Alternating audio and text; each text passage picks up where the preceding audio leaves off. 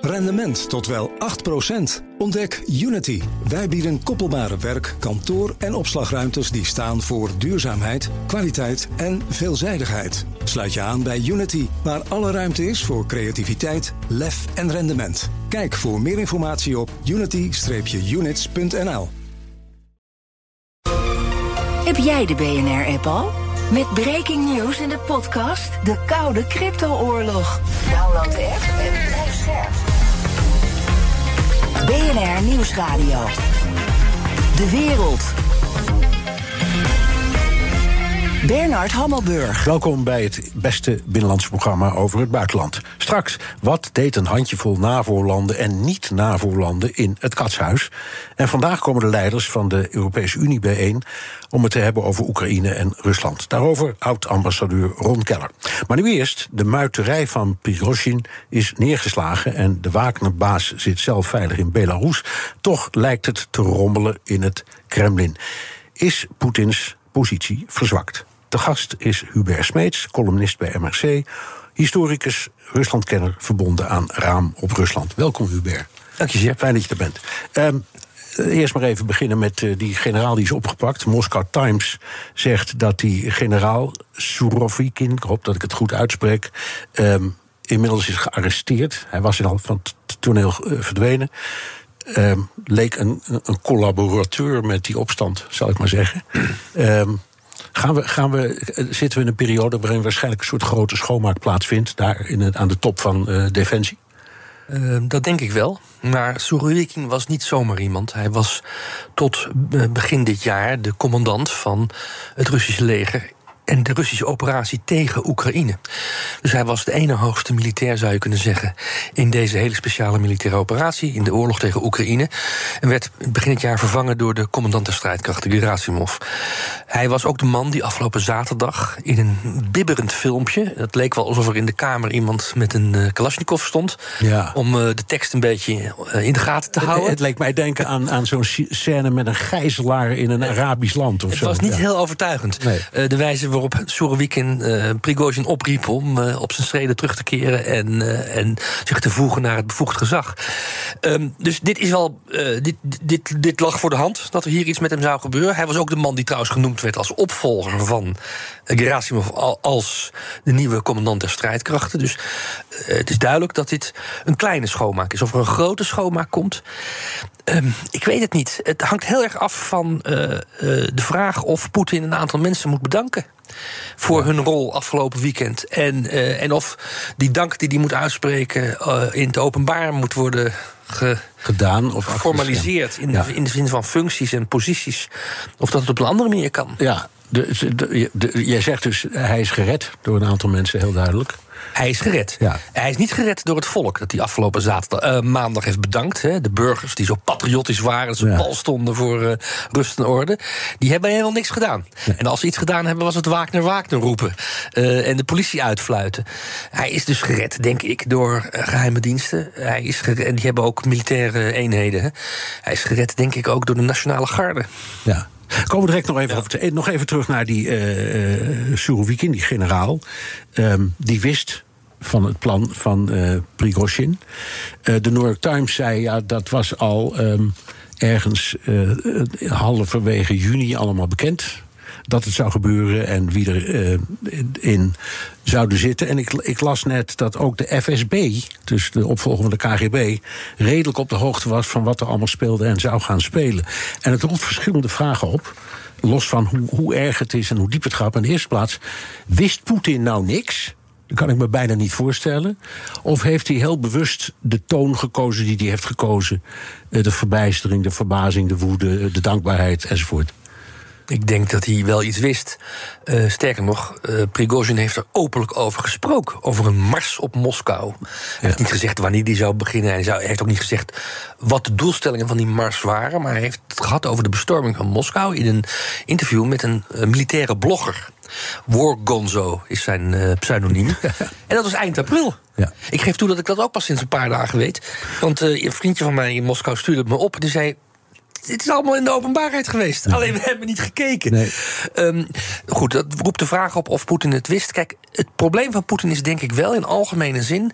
en dat zei Prigozhin ook in een van zijn communiqués... via de Telegram-kanaal dat Poetin niet correct en eerlijk op de hoogte gehouden wordt van de vorderingen van de oorlog. Ja, dat zegt hij al heel lang. En dat zegt hij al heel lang. Ja. Hij zegt er zijn, eh, er zijn tien keer meer slachtoffers gevallen in de oorlog dan de staatsmedia melden. En vier, vijf keer meer dan de president te horen krijgt. Ja.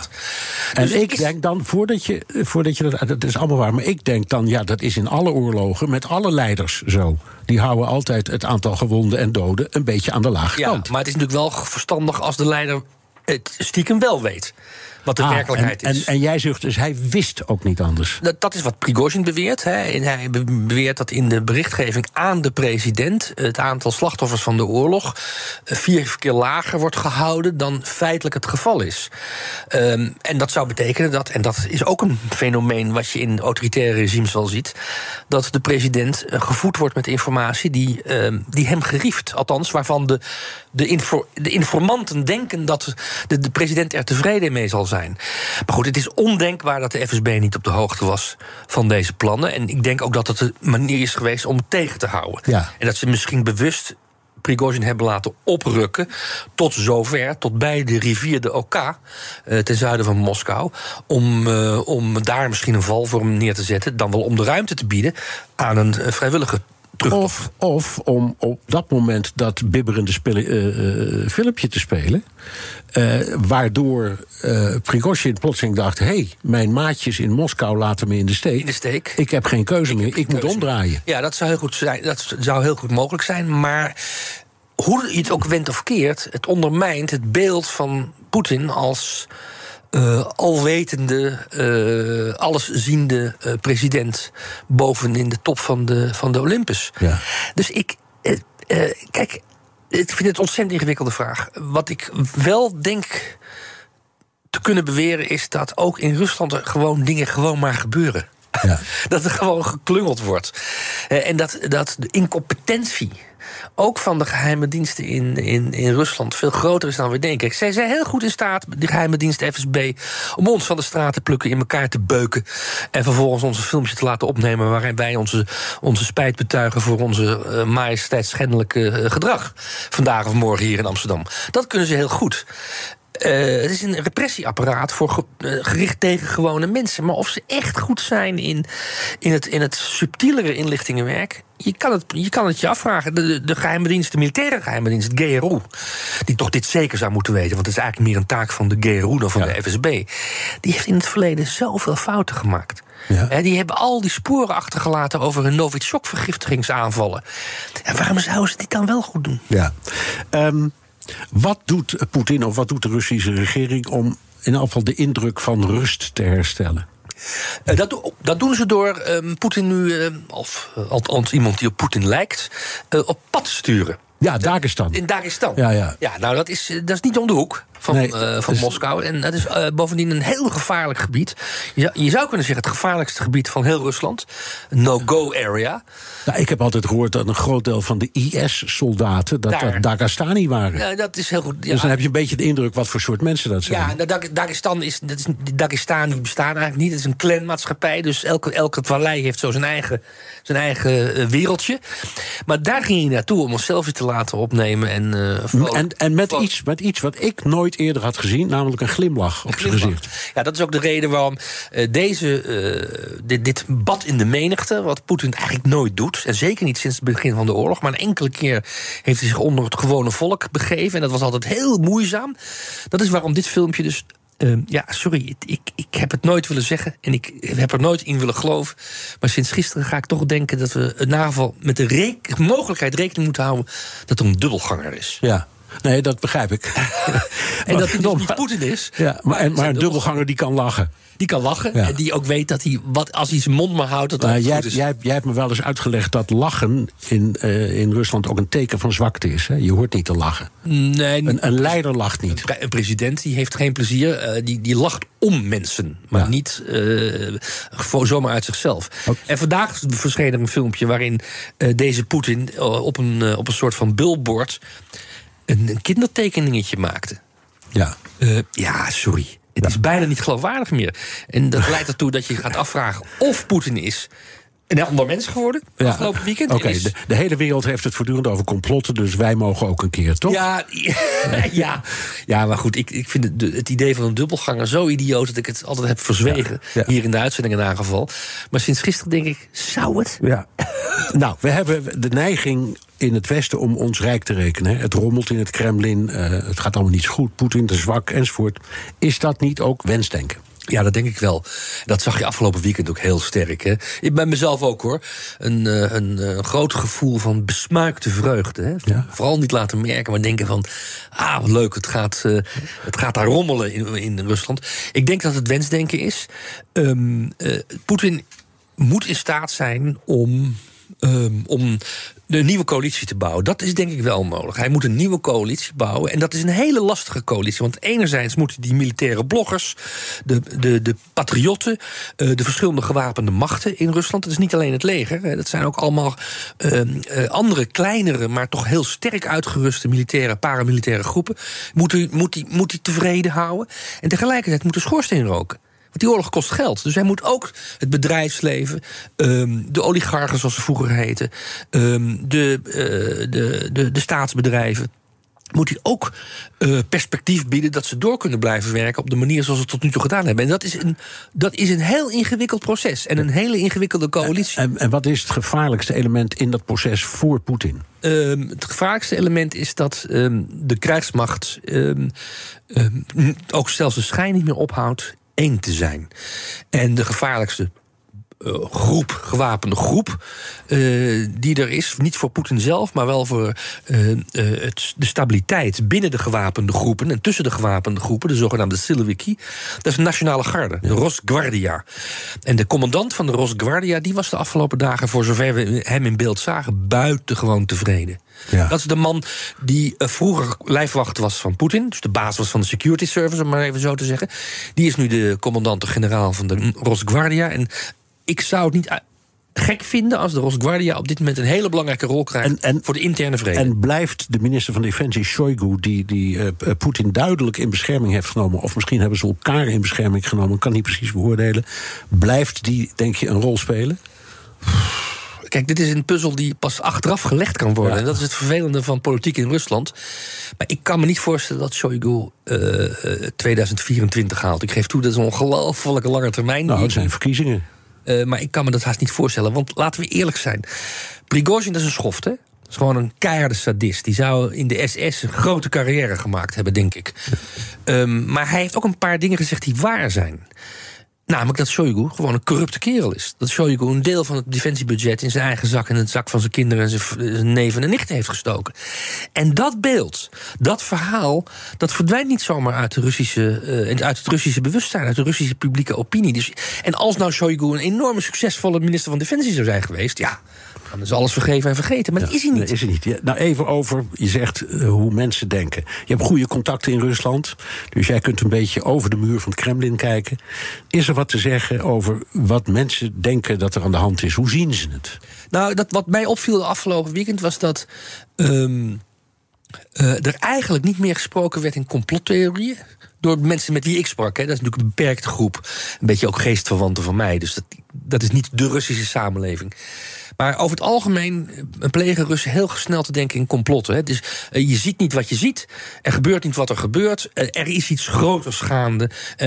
Wat we niet kunnen zien, maar wat zich zal openbaren morgen of overmorgen. Dat gebeurde dit keer niet. De mensen waren gewoon bewust. Uh, de, de, mensen waren heel erg nerveus. Hadden geen idee dat dit een opzetje was. Dat dit een, een theaterstuk was met een vast scenario. Dus het is heel moeilijk om, om te denken, om, om te voorspellen hoe de Russische bevolking gaat reageren. Dat de Russische bevolking niks gedaan heeft afgelopen week. Niet in het krijt getreden is, behalve dan in Rostov, voor Prigozhin, maar ook niet voor Poetin. Dat staat vast. Ja. Dus Poetin heeft eigenlijk uh, gezien de afgelopen weekend dat hij van de Russische bevolking, die hij zo bedankt heeft voor, voor zijn patriotisme, uh, dat hij van de Russische bevolking heel nee. weinig te En de Russische maatschappij, al dus Hubert Smeets in de NRC, bestaat niet. Nee. Dus, nee, de Russische maatschappij is een, is een, is een verzameling individuen.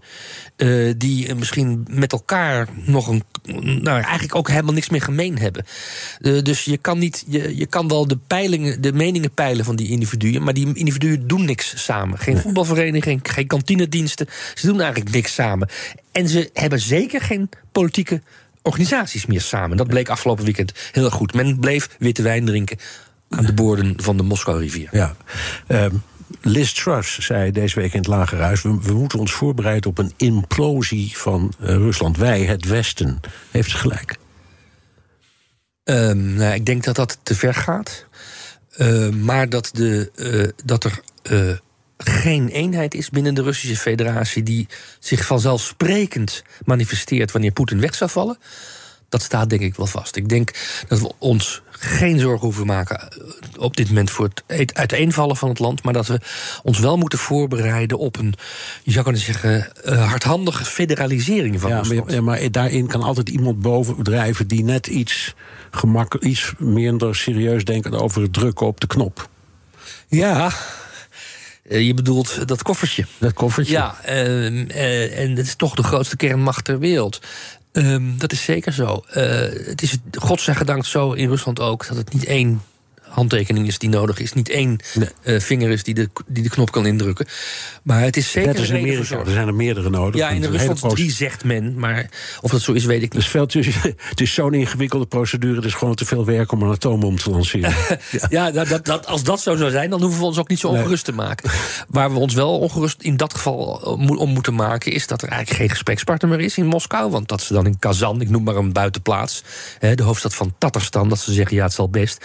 Maar wij voeren onze eigen buitenlandse politiek en die is gericht op Turkije. Ik verzin maar wat. Ja. Nou, ik verzin het eigenlijk niet. Zo zou het best eens kunnen gaan. Uh, daar moeten we ons wel op voorbereiden. Um, maar op dit moment is Poetin denk ik nog in staat om, om die coalitie te bouwen. Die nieuwe coalitie die hij nodig heeft om zijn regime voor te zetten. Want dat is ook het enige wat iedereen gemeen heeft. Hè. In, binnen, die, binnen, binnen het Kremlin en rondom het Kremlin. Geen van de partijen heeft belang bij het uit elkaar vallen van het regime als zodanig. Dit is BNR De Wereld. Mijn gast is NRC-columnist, historicus en Ruslandkenner Hubert Smeets. Между тем хочу отметить, и хочу, чтобы тоже мы все знали об этом, содержание всей группы Вагнер полностью обеспечилось государством. Ja, wie horen we en wat zegt? Ik hoor Poetin geloof ja. ik, maar ik, zit, ik heb geen koptelefoon op. Nee. Ja. dus ik weet niet precies wat hij zei, maar het was een van zijn toespraken van maandag of dinsdag. Ja, um, Zelensky die zegt... Uh, Oekraïense strijdkrachten die rukken in alle kanten, uh, naar alle kanten vooruit. Uh, Poetin uh, had altijd de, de, de kwestie van tijd aan zijn kant. Uh, is dat nu aan het veranderen? Ja, dat denk ik wel. Ja. Poetin die, die, die had inderdaad de tijd en die had de middelen.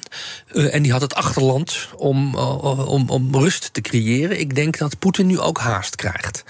Poetin moet, denk ik, voor het eind van de zomer een aanval aantonen dat hij in staat is om de frontlijnen vast te houden. Uh, en dat hij uh, in staat is om, uh, om greep te houden op de bezette gebieden. Dus de factor tijd keert zich nu tegen Poetin. Ik zeg niet dat daarmee een nederlaag van de Russische krijgsmacht en de bezettingsmacht in Oekraïne in het verschiet ligt. Maar het voordeel dat Poetin had is, is vervallen. En dat is gunstig voor, voor Oekraïne. Maar vergeet niet, Oekraïne is ook moe. Ik, heb wel met, ik heb met een paar mensen gesproken in Kiev. Twee slechts hoor, dus dat stelt niet, statistisch niet veel voor. Maar god, wat hoopte die dat het zou lukken. Ja. De muiterij okay, afgelopen kom, weekend. Even daarop aansluiten. We hadden het er net ook al over. Toch een beetje euforie in de af, in, op zaterdag. Van zou het nou toch gebeuren? Dachten de Oekraïners, inclusief Zelensky ook. Jongens, dit, uh, dit is fantastisch nieuws voor ons. Ja, of beseften ze al heel snel dat het wat dat betreft niet zo heel veel uitmaakt? Nou, nee, ik denk dat ze het fantastisch nieuws vonden. Als ik die twee gesprekken die ik gevoerd heb uh, serieus neem. Um, maar ze hadden wel snel door dat, nou ja, dat ze geval niet moesten. En er, is ook bericht, er is ook, zijn ook berichten vanuit de Verenigde Staten. Kan ik niet goed beoordelen. Dat de Verenigde Staten de Oekraïners hebben op het hart hebben gebonden. om vooral niet nu ineens al te hard te juichen. Nee. En de aanval te openen om de indruk niet te wekken. Ehm, dat eh, het Westen bijvoorbeeld en Oekraïne zich zou willen mengen in de interne conflicten in Rusland. En daar hebben de Oekraïners zich aan gehouden. Ook de Oekraïnse pers, die natuurlijk toch een beetje onder censuur staat. eh, hè, Want er is, een soort, er is natuurlijk een soort van oorlogstoestand. Nou, er is, een, er is überhaupt een staat van beleg in, in Oekraïne, een oorlogstoestand in Oekraïne. Ook de pers die, eh, die heeft zich heel terughoudend opgesteld in de berichtgeving. En citeert vooral onze persmedia. In plaats van dat ze zelf onderzoek doen. Dus er is een soort van gevoel in Oekraïne van. We moeten ten eerste niet blij zijn zonder dat we weten hoe, het, hoe de avond valt. En ten tweede, eh, we moeten inderdaad die Amerikaanse lijn volgen. Ze zoeken het zelf maar uit. Ja. Ze, ze, ze- ze snijden elkaar de keel maar af daar Ik, ik had steeds het beeld voor ogen van 2016 van Erdogan. En de de Ja. mislukte staatsgreep. En die kwam op een bepaald moment, ze zat zo in het nauw. Die zat ergens in een keldertje en kon het volk alleen nog maar toespreken... via een krakkemikkig mobiel telefoontje. En bleek gewoon vier overeind te komen weer. Ja, maar En- Erdogan begon meteen met de sanering van zijn, eh, van zijn staatsbestel. Hè? Ja. Eigenlijk, binnen, eigenlijk binnen 48 uur. Ja, nou, die opende een heksenjacht. Ja, een heksenjacht om de, op de vermeende eh, daders van de staatsgreep en conspirateuren, conspirators achter de staatsgreep. Dat heeft Poetin nog niet gedaan. En dat is wel omineus. Dat, dat is toch wel een verschil, denk ik, tussen de staatsgreep die Erdogan gebruikte, onmiddellijk in zijn eigen voordeel probeerde te, eh, te trekken. En, eh, en Poetin nu. Ik denk dat Poetin niet precies weet waar zijn heimelijke vijanden zitten en waar de mensen zitten die de afgelopen weekend geen, geen poot hebben uitgestoken voor. Nee. Wa- wa- Wat betreft Wagner, eh, dat, is, dat heeft dus een aftocht gekregen, als het wil, naar eh, Belarus. Ik, las dat er inmiddels al heel snel een soort van mega grote kazerne wordt gebouwd. Dus eh, het onderkomen is ook geregeld. Maar niet dicht bij de Niet Oekraïnse bij de, grens. nee, niet- een eindje weg van de Ja. Oekraïnse grens, precies. Dus die, die zijn voorlopig, ja, ik weet het niet, die gaan, die gaan in de wachtstand, denk ik dan maar. Eh, eh, maar er zijn meer Wagner-eenheden in Libië, in de, de Centraal-Afrikaanse Republiek. Die blijven gewoon bestaan. Ik hoorde Lavrov, de minister van Buitenlandse Zaken, zeggen: daar gebeurt verder niks mee. Die blijven gewoon in touw. Ja, en, en Wagner recruteert ook nog steeds. Eh er is een Russische eh, journalist die heeft dat onthuld.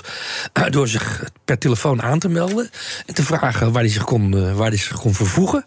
Ja. Want hij graag nu eindelijk eens een keer bij Wagner wilde. En die zei: Nou, dan moet je daar en daar zijn. Je moet daar en daar je cv naartoe sturen. En dit is het telefoonnummer, dit is het appadres. Dus ze zijn nog steeds actief. En dat is ook niet onge- eh, onlogisch, want Wagner is ook een economische onderneming. Hè. Die oorlogen in Centraal-Afrika, eh, die interventie in de Centraal-Afrikaanse Republiek bijvoorbeeld. Ja, dat is een economisch gezien circulaire interventie. Die Ja. levert ook geld op. hè. Ja. Want daar zitten Oké, allemaal grondstoffen ik- die de Wagner-mensen in hun eigen zak steken. Ten slotte heb ik expres even voor het einde bewaard, omdat je een paar keer over sprak en we weten er te weinig van. Die Russische Nationale Garde. Wie, wie zijn dat nou precies? Kan ik dat vergelijken met de, de Republikeinse Garde in Iran of eh, met de Special Forces in Amerika, die rechtstreeks onder de president vallen? Is dat een soort van elite krijgsmacht? Ja, het is de, ze vallen rechtstreeks onder de president. Eh, ze zijn bewapend als een, als een gewoon krijgsmachtsonderdeel. Met panzervoertuigen, vliegtuigen, helikopters. eh, en alle andere wapentuigen. Dat hoort bij een krijgsmachtonderdeel. Ze hebben een eigen commandant, meneer Zolotov. Ik noemde hem al. Een vertrouweling van Poetin. En eh, ze hebben Die liep juichend. eh, die liep heel tevreden rond de Ja. laatste dagen. En, ehm, en ze hebben strikt genomen slechts een interne opdracht. Ze zijn er dus voor om het regime overeind te houden. Om, om eh, protesten de kop in te slaan. Maar ze hebben ook. eh, eh, ze zijn ook gesignaleerd in Oekraïne. Dus ze worden in een hele brede zin gebruikt. Maar vallen, omdat ze niet vallen onder de, onder de minister van Defensie en onder de commandant de strijdkrachten Gerasimov, eh, zijn ze veel flexibeler. Dat zijn er eh, honderdduizenden, 500.000 zeker. Zo. Eh, dus dan hebben we het over een serieuze troepenmacht die eh, beslissend kan zijn voor, voor Poetin, eh, voor zijn overleven of niet. zijn overleven in eigen land. In eigen land. En misschien ook voor wat er zich afspeelt in Oekraïne. Want dat is een enorme krijgsmacht, als ik het zo hoor. Ja, Of zijn ze, echt, zijn ze echt bedoeld als een soort van binnenlandse veiligheid? het, het is bedoeld formeel als een, als een, als een binnenlandse veiligheidsdienst, eh, een troepenmacht, Ja. die, dat, die dat moet doen wat eh, de politie niet, ma- niet kan. Ja, de, de, de- ja, heb je in Amerika ook, de National Guard. Ja. die mag alleen maar in het binnenland optreden. Maar wat mag volgens de wet. En wat gebeurt in de praktijk is in Rusland, zoals je weet, Ja. iets anders. Ja, nou, de Amerika ook hoor. Want we hebben ze ook gezien in Afghanistan. Ik denk, Wat doet de National Guard in Afghanistan? Nou, gewoon, ze waren er. Ja, ja. dus net dat, het, het lijkt allemaal een Maar beetje... ze hebben wel het karakter van een Pretoriaanse garde, zoals het heet. Hè? In verwijzing naar eh, de Romeinse keizer, die zijn eigen troepenmacht had. eh, die eigenlijk alleen maar tot taak had om hem, de keizer, te beschermen. Ja. Dus, conclusie moet zijn... ehm, we mogen ons niet rijk rekenen. Poetin blijft voorlopig zitten en die oorlog gaat nog heel lang duren. Eh, ja. Ja. maar ik denk wel dat we mogen concluderen dat de Oekraïnse perspectieven een klein beetje rooskleuriger zijn geworden. Dank Hubert Smeets, NRC-columnist, historicus, Ruslandkenner en medeoprichter van de Raam op Rusland. Rendement tot wel 8%. Ontdek Unity. Wij bieden koppelbare werk, kantoor en opslagruimtes die staan voor duurzaamheid, kwaliteit en veelzijdigheid. Sluit je aan bij Unity, waar alle ruimte is voor creativiteit, lef en rendement. Kijk voor meer informatie op unity-units.nl. Hardlopen, dat is goed voor je. En Nationale Nederlanden helpt je daar graag bij. Bijvoorbeeld met onze digitale NN Running Coach... die antwoord geeft op al je hardloopvragen. Dus, kom ook in beweging. Onze support heb je. Kijk op nn.nl slash hardlopen.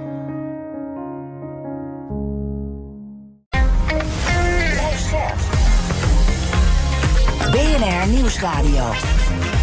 De wereld. Bernard Hammelburg. De leiders eh, van de Europese Unie zijn vandaag en morgen bijeen om onder andere de ontwikkelingen in Oekraïne te bespreken. Wat kan de internationale gemeenschap doen om nog beter samen te werken op het gebied van defensie? En hoe moeten we nou omgaan met China? Mijn gast is Ron Keller, oud-ambassadeur onder meer in Rusland en China. Welkom, fijn dat je er bent. Ja. Ehm, e- Eerst maar even de actualiteit. Je hebt net meegeluisterd met, eh, met Hubert Smeets natuurlijk. Hoe kijk jij naar de, de, de ontwikkelingen rondom Prigozhin? Ja, ik denk dat ik weet het eigenlijk 100% met Hubert eens. En een fantastische analyse, heb ik weinig of niets aan toe te voegen. We zijn te euforisch geweest, en heel veel wensdenken, zoals hij dat terecht noemde. Prigozhin heeft niet echt een opstand gepleegd. Hè. Dat is het enige wat ik nog wil toevoegen aan wat jullie bespraken over Turkije. En hè, dat is niet, die paralleliteit gaat niet helemaal op. Dat was echt een alternatief regime dat zich aandiende. Hè. De Gulen-beweging met een ja, veel islamitischer Turkije als alternatief.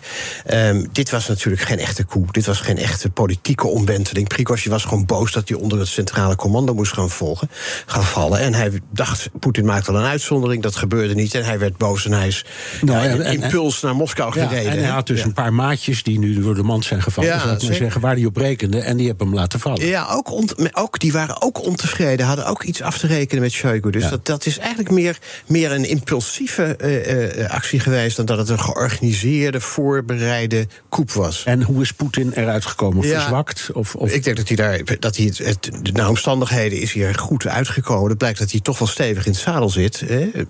Ik heb al eerder een keer gezegd, eh, de de barst in de beton zeker, maar het blok beton zit er nog wel. Hij doet natuurlijk nu alles om te laten zien dat hij echt gewoon nog aan de macht is. Ik ben het met Hubert en eens, zoals jullie dat ook net bespraken. Poetin gaat wel nu wat meer onder tijdsdruk komen. En dat gaat misschien aan het front ook iets doen. Eh, maar voorlopig zit het Russische leger daar. En zelfs de Wagner-groepen zijn er nog gewoon. En die zullen we misschien ook nog wel eens tegenkomen in Oekraïne of in Wit-Rusland. Ik, ben, ik denk dat in, dat in Belarus, dat is een, iets om naar, voor de toekomst naar te bekijken. Daar gaat iets gebeuren. Het is geen toeval dat Lukashenko opeens uit het donkerte is gekomen, een rol speelt. Dat Wagner net daar naartoe gaat. En dat, dat hoor je ook zeggen. Ik, ik, bijna niet in de pers geweest. Lukashenko heeft een paar dagen geleden, in die speech die hij gaf, zijn troepen gemobiliseerd. In de hoogste staat van paraatheid, paraatheid gebracht. Omdat hij zei: de, wij worden bedreigd door de NAVO. Nou, waar hebben we dat eerder gehoord? Wij worden dag in dag uit door drones van NAVO-landen. Worden onze. Nou ja, kortom, hij is een case aan het opbouwen. Ja, maar het kan hou- ook, kan ook andersom zijn. Het kan ook zijn dat eh, Lukashenko niet ten onrechte denkt... mijn enige bondgenoot is in gevaar, namelijk Poetin. Dus ik moet even alles uit de kast trekken... Zeker. om te laten zien dat ik hem eh, trouw blijf. Want als er iets misgaat, ja, dan ben ik de pineut. Precies. Dus je ziet een monsterverbond. Hij heeft precies die reden die jij noemt om, om dat te doen. Poetin kan Belarus inzetten als van NAVO breidt uit. Nou, dan breidt mijn blok ook uit met Belarus. Kernwapens staan er al. En Wagner kan en, en Prigozhin kan zijn privélegertje houden. En zo is iedereen tussen aanhalingstekens even tevreden. Ja. Maar het, probleem, het conflict is wel onvoorspelbaarder en, en toch geografisch ook wat meer geëscaleerd. Oké, wat betekent nu wat zich eh, voltrekt in Belarus voor ons? Omdat jij bent diplomaat, dus komen we even over te spreken. Maar Voormalig diplomaat. jawel, maar Ja. goed, wel een, eenmaal diplomaat blijft diplomaat. ja. Ehm, nee, maar serieus, hoe, Ja. eh, eh, de, de betrekkingen zijn slecht tussen het Westen en Belarus. Zeker. Ehm, is er nog een manier om daar iets aan te doen? Heeft het ook zin? Ik denk dat we realistisch moeten zijn. Belarus is de facto al een aantal jaar geleden door Poetin ingelijfd. Hè. Dus eh, eigenlijk na de opstand uh, en, en, en, de, de volksopstand, de demonstraties van een jaar of drie, vier geleden. Toen heeft Poetin gezegd: Ik kom je helpen. Hij had geen alternatief, Lukashenko. En is in de armen van Poetin gevallen. Is de facto al een onderdeel van het Russische Rijk, van het Poetinrijk geworden. Nee, dat, dat zijn we tussen aanhalingstekens kwijt. Maar wij houden nog steeds. Wij hebben geen oorlog met Rusland. We hebben als Nederland ook geen oorlog met Belarus. Dus, dat, dus we hebben, maar we hebben ook geen warme, warme band met Belarus. Maar Belarus begint wel een ingewikkelde speler. Dus stel dat Belarus inderdaad toch wat meer uh, uh, militair ook zijn tanden laat zien. Zou dat voor Oekraïne betekenen dat ze, wij spreken, daar nog een noordelijk front bij krijgen? Je merkt nu al aan de, de oostelijke uh, NAVO-landen dat die zenuwachtig worden en vragen: NAVO, kom ons verder versterken. Want er, ja, straks staan die Wagner-troepen daar. Belarus begint een alibi op te bouwen, worden bedreigd. Um, help ons. Dus je ziet wel, ik wil niet de parallel met 1914 maken, want dat is een hele foute, denk ik. Maar je ziet wel een soort van kettingreactietje op gang komen. Waar ik in ieder geval niet weet waar die eindigt. Nee. Ik heb geprobeerd een mix te zoeken van landen binnen en buiten de Europese Unie. Dus ik vind het heel belangrijk dat Noorwegen er is. Omdat Jens Steuren, de premier van Noorwegen, een gezaghebbend iemand is in de Europese Raad. Dat geldt ook voor Edi Rama. Die inmiddels uitgroeit tot een van de meest gezaghebbende leiders op de westelijke Balkan. De premier van Albanië. En ook een goede vriend. Ja, Rutte ontving dinsdag samen met uh, Stoltenberg de leiders van een handjevol landen: Roemenië, België, Polen, Noorwegen, Albanië en Litouwen. Ja. Waarom die landen? Ja, heb ik geen idee van. Ik ben, dit, dit is, dit, dit is netwerking, bonding. Uh, uh, ja, weet ik niet. Nee, nou ja, het, je, je, zei net, het heeft zin dat landen die op de een of andere manier in de periferie van Belarus liggen, ja. dat die de hoofd de koppen bij elkaar steken. Ja, en, en... ja maar Nederland en Belarus en, en Albanië. Nou, het is een dwarsdoorsnede van de NAVO, van de wat kleinere landen, als ik Nederland ja. zo mag wegzetten. Um, en het is goed dat die ook zo nu en dan bij elkaar komen. De grote landen hebben wel binnen de NAVO, ieder land is natuurlijk gelijk in de NAVO, maar in de werkelijkheid hebben de grote landen wat meer contact met elkaar. Het is goed dat de middelgrote en wat kleinere landen dat ook doen. Stoltenberg vindt dat ook, denk ik, belangrijk dat die landen bij de groep blijven. Ja. Dus ik vind het eigenlijk wel een heel goed idee om, bij, om ja, de, ik zeg de, de bonding en het En je weet, je ziet altijd meer uh, met, uh, met, met, met, met meer partners. Ja. Dus, ja. Een van de conclusies van die uh, katshuis-sessie was: Oekraïne moet bij de NAVO, maar uh, niemand wil een versnelde procedure. Daar, ja. komt, het, daar komt het eigenlijk op neer. Wat betekent dit nu? In werkelijkheid? Betekent dit, het is een soort principeafspraak, maar we zien wel over 35 jaar gebeurt het misschien ooit. Hoe, wat is de werkelijkheid? Ja, nou, in, in werkelijkheid, ik denk dat er, dat er een overeenstemming is dat Oekraïne lid van de NAVO kan worden en, en gaat worden, schat ik zo in, als de oorlog afgelopen is. Dat is heel cynisch, want je zou Oekraïne eigenlijk nog meer willen helpen, maar we weten allemaal waarom een NAVO-lidmaatschap van Oekraïne tijdens de oorlog niet kan, omdat we dan als NAVO direct in, in oorlog met Rusland. Ja, maar dat wordt onmiddellijk artikel 5. Ja, precies. Ja. Dus, dus dus dat is, de, dat is het moment waarop zeg maar, het lidmaatschap effectief kan worden. Nou, in de periode totdat dat effectief gaat worden, dat, dat hangt zo lang, hè, dat duurt zo lang als de oorlog duurt. Ja, zal er verder samengewerkt worden? Let op, Oekraïne en de NAVO werken al. Ik was ambassadeur, ook NAVO-ambassadeur in Oekraïne in 2005, 2009. En toen werd er al samengewerkt. Hè. Dus die samenwerking NAVO-Oekraïne, die is al jaren aan de gang. Die is natuurlijk heel sterk geïntensiveerd de afgelopen jaren. Ja. Zeker na wat er op de Krim gebeurde. Ja, daar, daar kan zal nog een schepje bovenop komen. Dat proces loopt eigenlijk al. Uh, dus dat is eigenlijk van meer van hetzelfde, maar ja, beter en intensiever uh, samenwerken. Dat is, dat, is, dat is dan het traject daar naartoe. Er wordt, en dat is wel interessant, er wordt door sommigen gesuggereerd: zouden we niet Oekraïne wat extra garanties moeten geven? Nog geen lidmaatschap dus, maar wel al in die aanloop die periode die dus volgt tijdens die oorlog nu. Dus toch wat extra garanties. En daar gaat vooral het debat over, schat ik in. Want wat zijn die garanties? Ehm, garanties door wie? Door de NAVO? Nou, dan wordt er gezegd, nou, we zouden bijvoorbeeld zoals Zweden al meteen van het VK een garantie kreeg. Toen het uh, Finland en Zweden, moet ik zeggen, toen ze nog niet direct lid konden worden van, uh, van de NAVO vorig jaar, afgelopen jaar. Toen zei het VK, nou, maar wij garanderen vast jullie veiligheid. Ja. Dus je zou kunnen denken dat sommige lidstaten Oekraïne alvast een extra garantie geven. Maar ja, wat betekent dat de facto? Uh, in ieder geval politiek gaat het Oekraïne een impuls geven. Zelensky zal zoveel mogelijk van dat soort impulsen willen krijgen. Dat is heel begrijpelijk. De NAVO zal heel goed moeten oppassen dat we niet in een, in een soort van schemergebied komen van garanties van een aantal NAVO-lidstaten en een aantal landen niet. En dan, ja, en als die ingeroepen worden, wat dan? Je wilt niet dat de NAVO in subgroepjes uiteenvalt. Dit is BNR de Wereld. Mijn gast is oud-ambassadeur in onder meer Rusland en China, Ron Keller.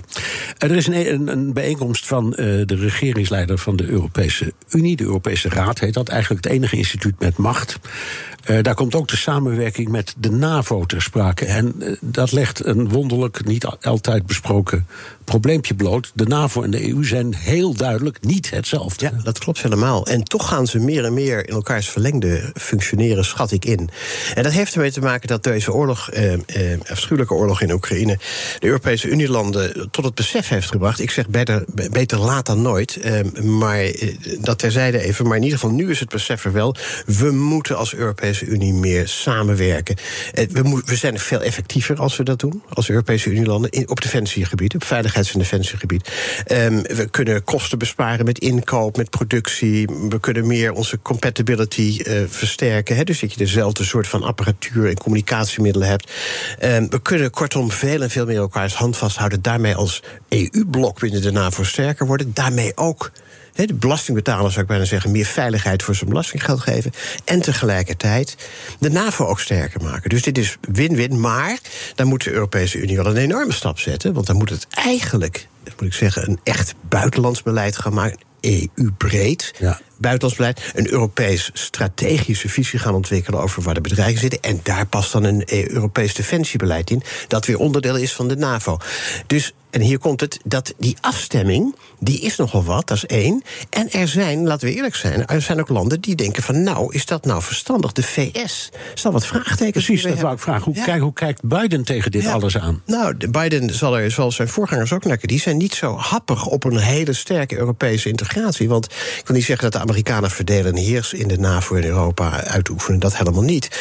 Maar laten we eerlijk zijn, ze zullen toch denken... ja, als die Europese Unie wat meer met één stem gaat spreken... wat sterker wordt in de NAVO... het is toch een zero-sum game. Dan gaat het ten koste een beetje van onze, zeg maar, leidende positie van de... Van, dus dat moet besproken worden. Die vrees aan de Amerikaanse kant zal moeten worden weggenomen. Deze Europese samenwerking op defensie is niet gericht tegen de VS.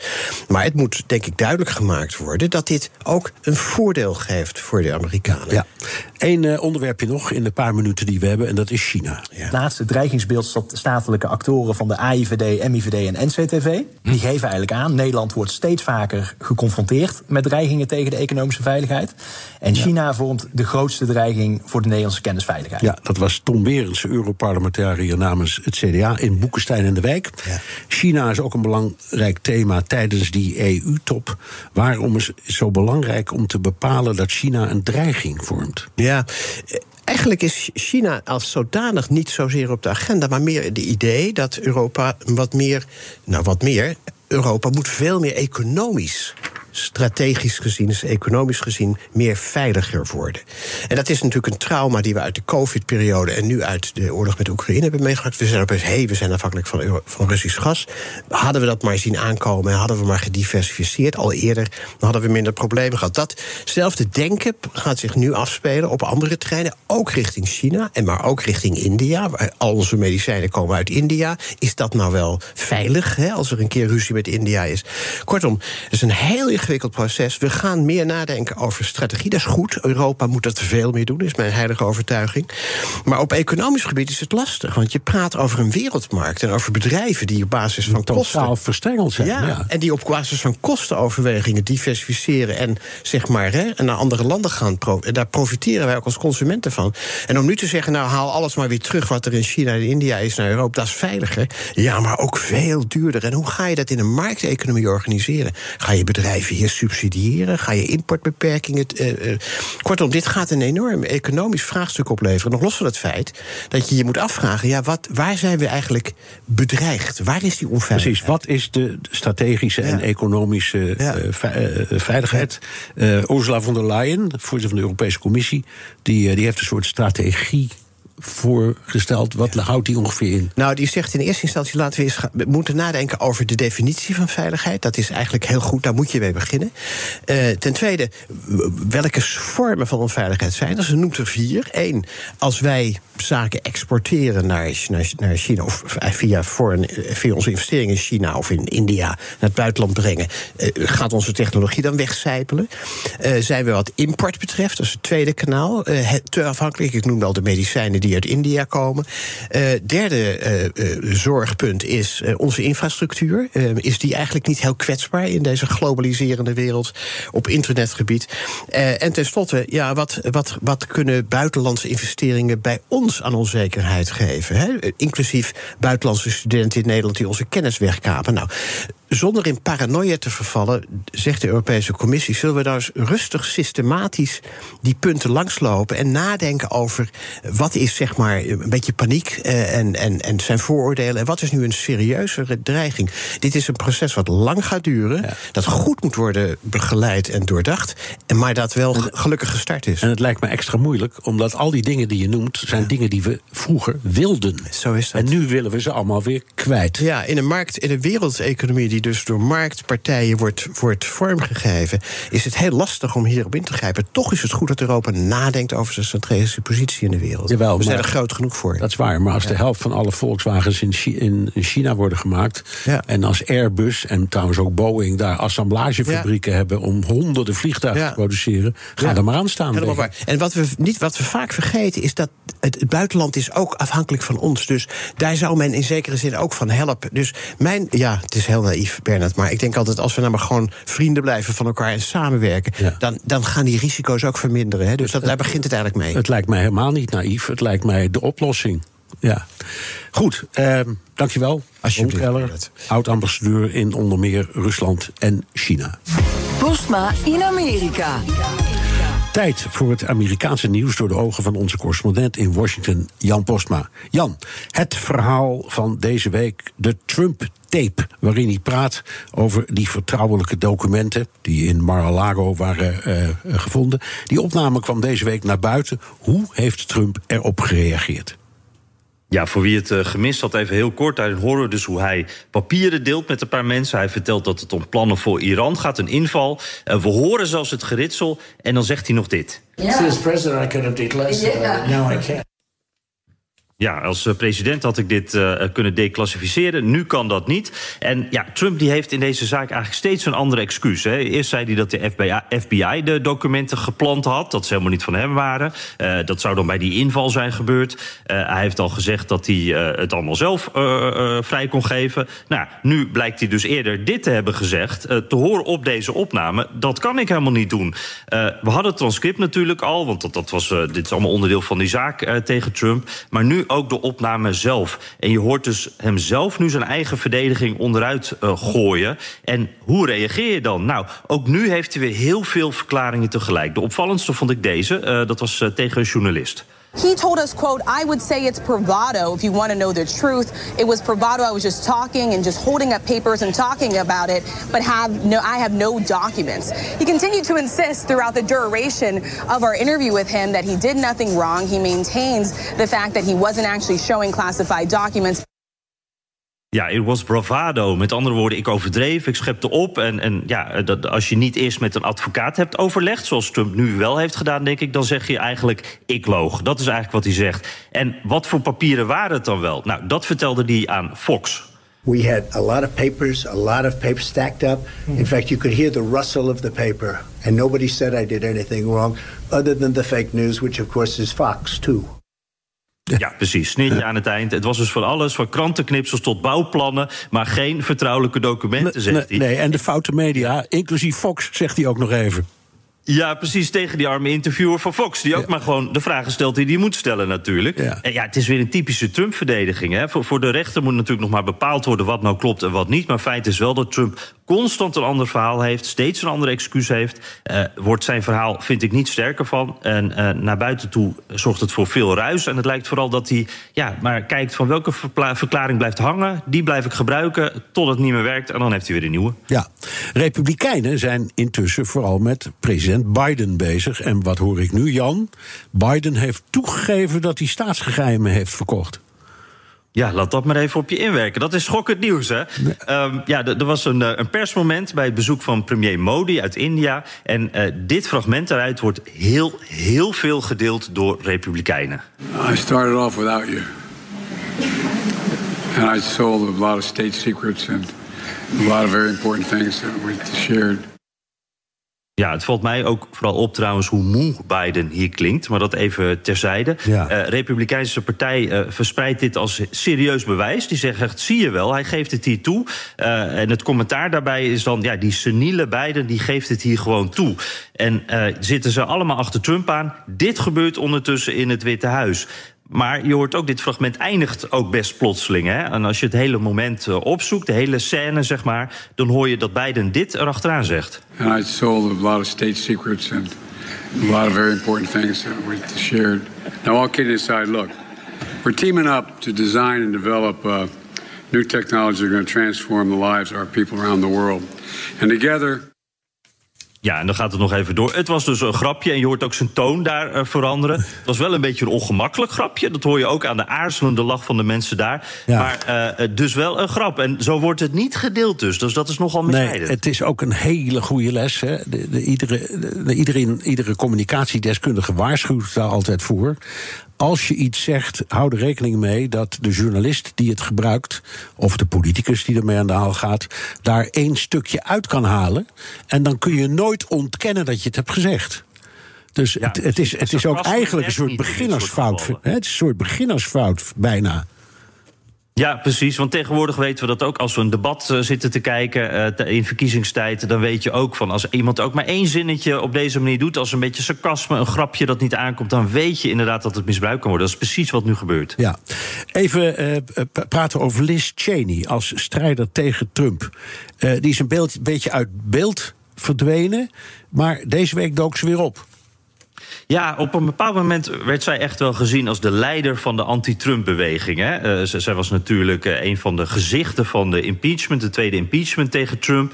Eh, daarna verloor ze haar verkiezingen. Ze werd gestraft door de Republikeinen eigenlijk in haar staat. Eh was even speculatie dat ze mogelijk presidentskandidaat zou worden. Nou, daarvan zegt ze nu: Mijn doel is. Eh, ik heb eigenlijk maar één doel. En dat doel is om Trump uit dat Oval Office te houden. Punt. Dus eh, als ik zelf daar eh, een partij in zou worden, als ik zelf kandidaat zou worden, dan zal ik dat misschien juist versnellen. Dus dat wil ik niet. Dus ik ga vanaf de zijlijn ga ik het doen.